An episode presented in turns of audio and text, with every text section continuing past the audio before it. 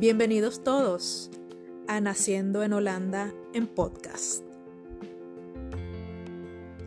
Mi nombre es La Ley y aquí te voy a contar sobre mi adaptación en los Países Bajos, lugar que llamo ahora mi hogar desde el 2011. Ponte cómodo y acompáñame en este camino de choques culturales de aventuras, descubrimientos y crecimiento. Porque como lo dice el título, yo renací en este país.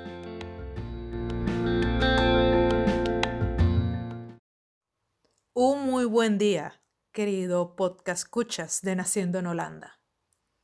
Espero que todos estén muy bien, que estén sobreviviendo con éxito esta época de COVID-19. Hoy vengo con el primer top 5 de este podcast y hablaré sobre mis 5 arquitectos que más me inspira. Y no, tranquilos que si no eres del campo de la arquitectura, aquí no vamos a hablar de temas ese es el lenguaje que usamos nosotros los arquitectos entre nosotros, sino que me gustaría ahondar más en la vida de, de estos cinco arquitectos que he escogido. Porque muchos de ellos tienen cosas en común, otros no tanto. Sin embargo, todos son muy famosos y muy talentosos también. Y comenzaré sin un orden específico. Bueno, sí, tiene un orden estratégico, pero no de importancia. Así que comenzamos con los arquitectos que más me ha inspirado en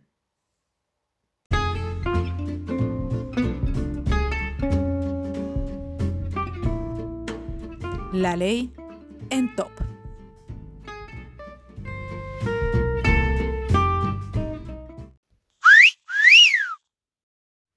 En el número 5,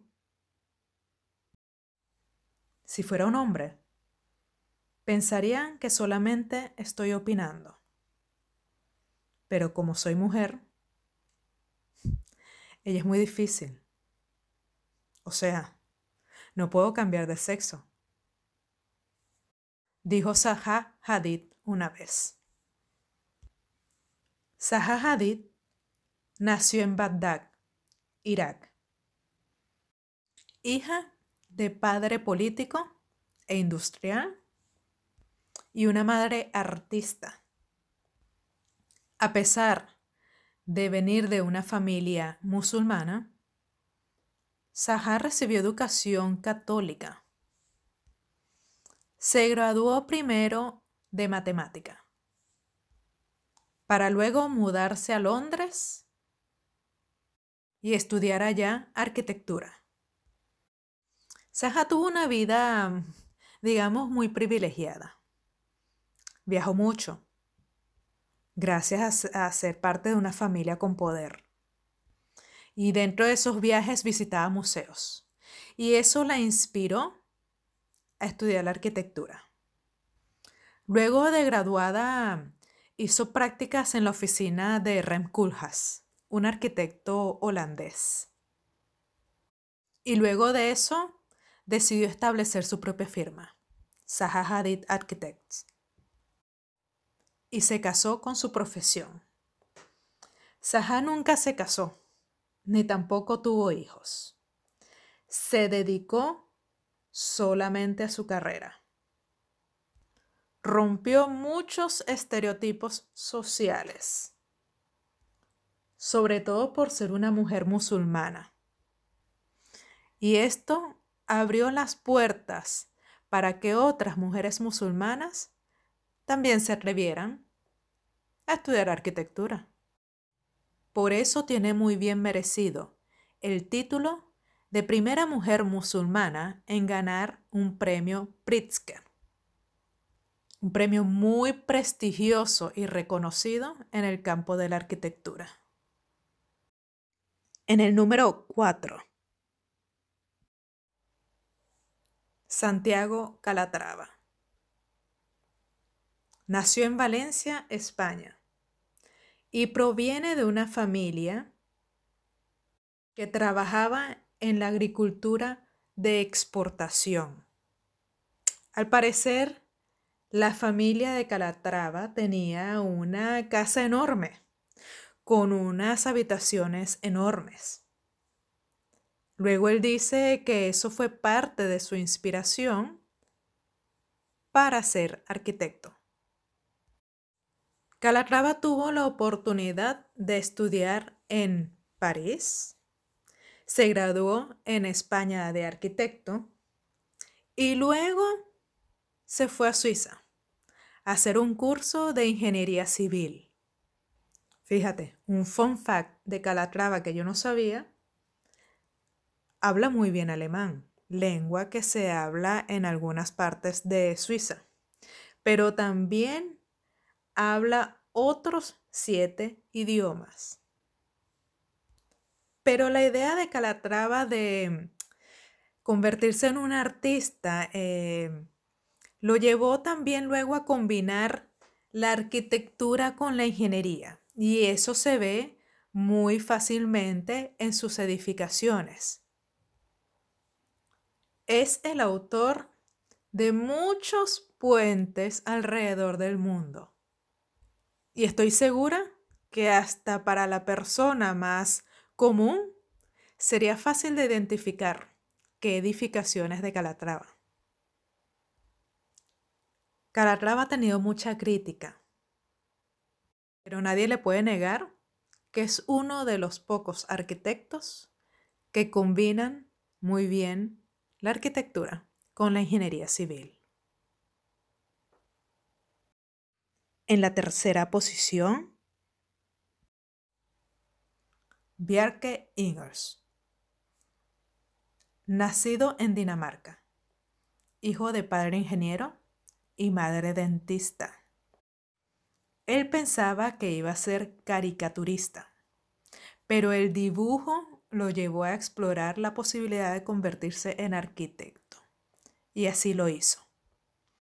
Y esto es un dato muy interesante porque actualmente en su trabajo como arquitecto, se puede apreciar su sentido del humor e incluso su modo relajado, características que quizás pertenecen más a un caricaturista que a un arquitecto. Biarca se graduó en Barcelona, España, y al igual que Zaha Hadid, trabajó también para Rem Koolhaas, para luego volver a su tierra natal, interesante también, y fundar ahí su primera firma de arquitectura, Plot, y más tarde, y por lo que actualmente es más conocido, su firma Big, Bjarke Ingels Group. Quizás por ser un arquitecto de una generación un poco más joven, lleva mucho de sus conceptos de sustentabilidad en sus proyectos, algo como natural. Bjarke es quizás uno de los pocos arquitectos jóvenes que ha alcanzado la fama en el mundo a una muy corta edad. Un mundo dominado por personajes que acumulan años y años de intelecto para llegar a la fama. Bjarke dice, los edificios deberían responder al clima y medio ambiente local en una conversación para hacerlo así habitable para la vida humana. En la posición número 2, Thomas Rau. Nació y se tituló en Alemania, pero actualmente vive y ejerce la arquitectura en Holanda. Hasta el 2010 diseñó y construyó edificaciones sustentables, para luego darse cuenta de que eso no era suficiente para construir un mundo mejor. Fue así como creó esta revolución que llamamos aquí el pasaporte de los materiales. La idea es que cada elemento de la edificación tenga un pasaporte único, con la finalidad de que en un futuro, cuando la vida de esa edificación termine o cambie, sea luego fácil de reusar esos elementos. Y así evitar basura. Un concepto llamado economía circular. Su aporte en la sustentabilidad no va solo sobre el diseño, como pueden ver, sino sobre sistemas. Nuevamente, economía circular. Y hace poco, en el 2016, Thomas lanzó lo que se llama Madaster, una base de datos online para poder comprar o vender materiales de construcción. Y no, no confundamos esto con una simple tienda de ferretería o de materiales de construcción nuevos, sino que la idea es reusar todos los elementos de aquella edificación que han de tumbar. Y al tener cada elemento su pasaporte, pues es más fácil saber cómo llevarlos a un nuevo destino. Un destino que no degrade el producto que es lo que normalmente es el reciclaje. Definitivamente Thomas Rao es un innovador y quizás está un poco adelantado para la época. Pero por algo hay que empezar. Y en la posición número uno del top 5 de arquitectos que más me inspiran Francine Hauben. De pequeña y de adolescente era un tanto ingenua, y todavía lo soy, de alguna manera, dice Francine. Nacida en Holanda y proveniente de una numerosa familia de cinco hijos, algo que parece ilógico de pensar que sucede también en este país. Pero mm, Francine obtuvo su título de arquitecto en la Universidad de Delft, también en Holanda. Como vemos, y a diferencia de muchos otros, Francine creció y se educó en un ambiente muy local. O sea, más holandesa ella no hay. Es un arquitecto muy humana y en sus proyectos combina conocimientos de sustentabilidad, movilidad, educación e ingeniería. Para mí, lo interesante de Francine y lo que más me inspira, Francine y su firma, Mecano, es que no solo se dedica a grandes proyectos, como las bibliotecas, que son los edificios que más diseña y por lo que más es conocida sino que también abarca proyectos de todas las escalas, de grandes a pequeños. Desde una silla, pasando por el diseño de interior, una casa y hasta estudios en escala urbana. Francine es una forjadora del uso del transporte público y del uso de la bicicleta como transporte. De hecho, en sus estudios, analiza siempre la idea desde el punto de vista del usuario. Por ejemplo, diseñar una red de trenes, ¿cómo lo vería un usuario? ¿Qué experiencia tendría él? A pesar de que Mecano tiene distintas oficinas alrededor del mundo, Francine nunca se despega de su país. De hecho, colabora mucho con el desarrollo de la ciudad de Rotterdam y siempre está dando una que otra entrevista o lectura en algún edificio de aquí. ¿Qué te ha parecido mi selección?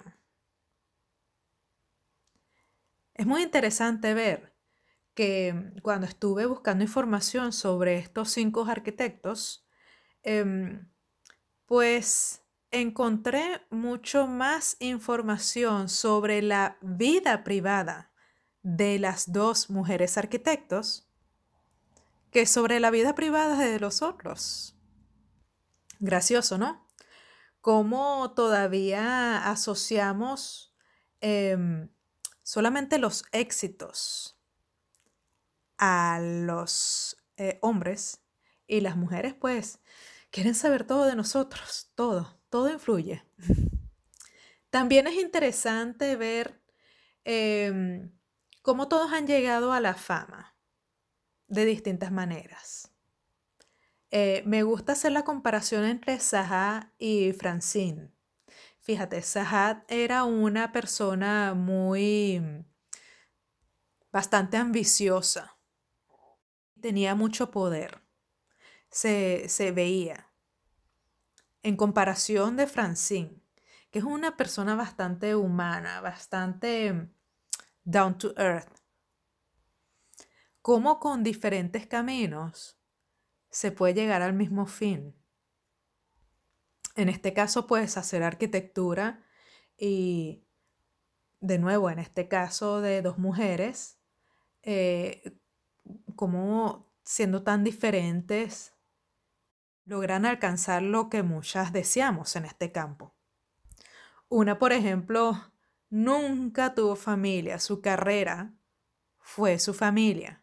Y la otra proviene de una familia muy grande, de hecho, habla muy libremente de, pues, de sus tropiezos, de esos momentos difíciles que le han hecho fuerte. Todos, en conclusión, tienen ambición, pero todos crean sus propios pasos, con diferencia de culturas, con diferencia de, de ver la vida pero todos queriendo siempre aprender más. Y me gustaría concluir con una cita de la Saha. Tu éxito no estará determinado por tu género o tu etnia, sino solo por el alcance de tus sueños y el arduo trabajo para lograrlos. ¿Qué te ha parecido esta, esta selección y esto? Pues ver un poco más allá de la vida de estos personajes, más por personas que, que por sus obras. Me puedes dejar cualquier comentario sobre este capítulo eh, a través de mi página de Facebook eh, Naciendo en Holanda o puedes hacerlo también por mi Instagram Moiley. M-W y latina, ley, con Y. Para el próximo capítulo del podcast eh, estaré hablando sobre la economía circular. Eh, ¿Han escuchado alguna vez sobre economía circular? Sustentabilidad, cradle to cradle. Em, oh, tiene muchos nombres. Eh, bueno, les voy mm, a, dar un poco de luz sobre estos temas, no solo dentro de la arquitectura, sino también en nuestra vida normal y cotidiana.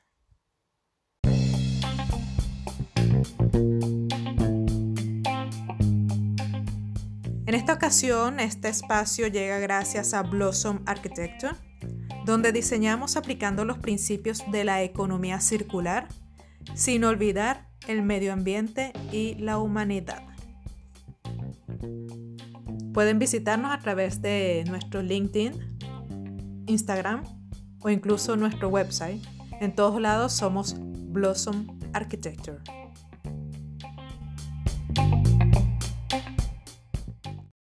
Muchas gracias a todos por escuchar este podcast de hoy y espero verlos en la próxima. Bye bye.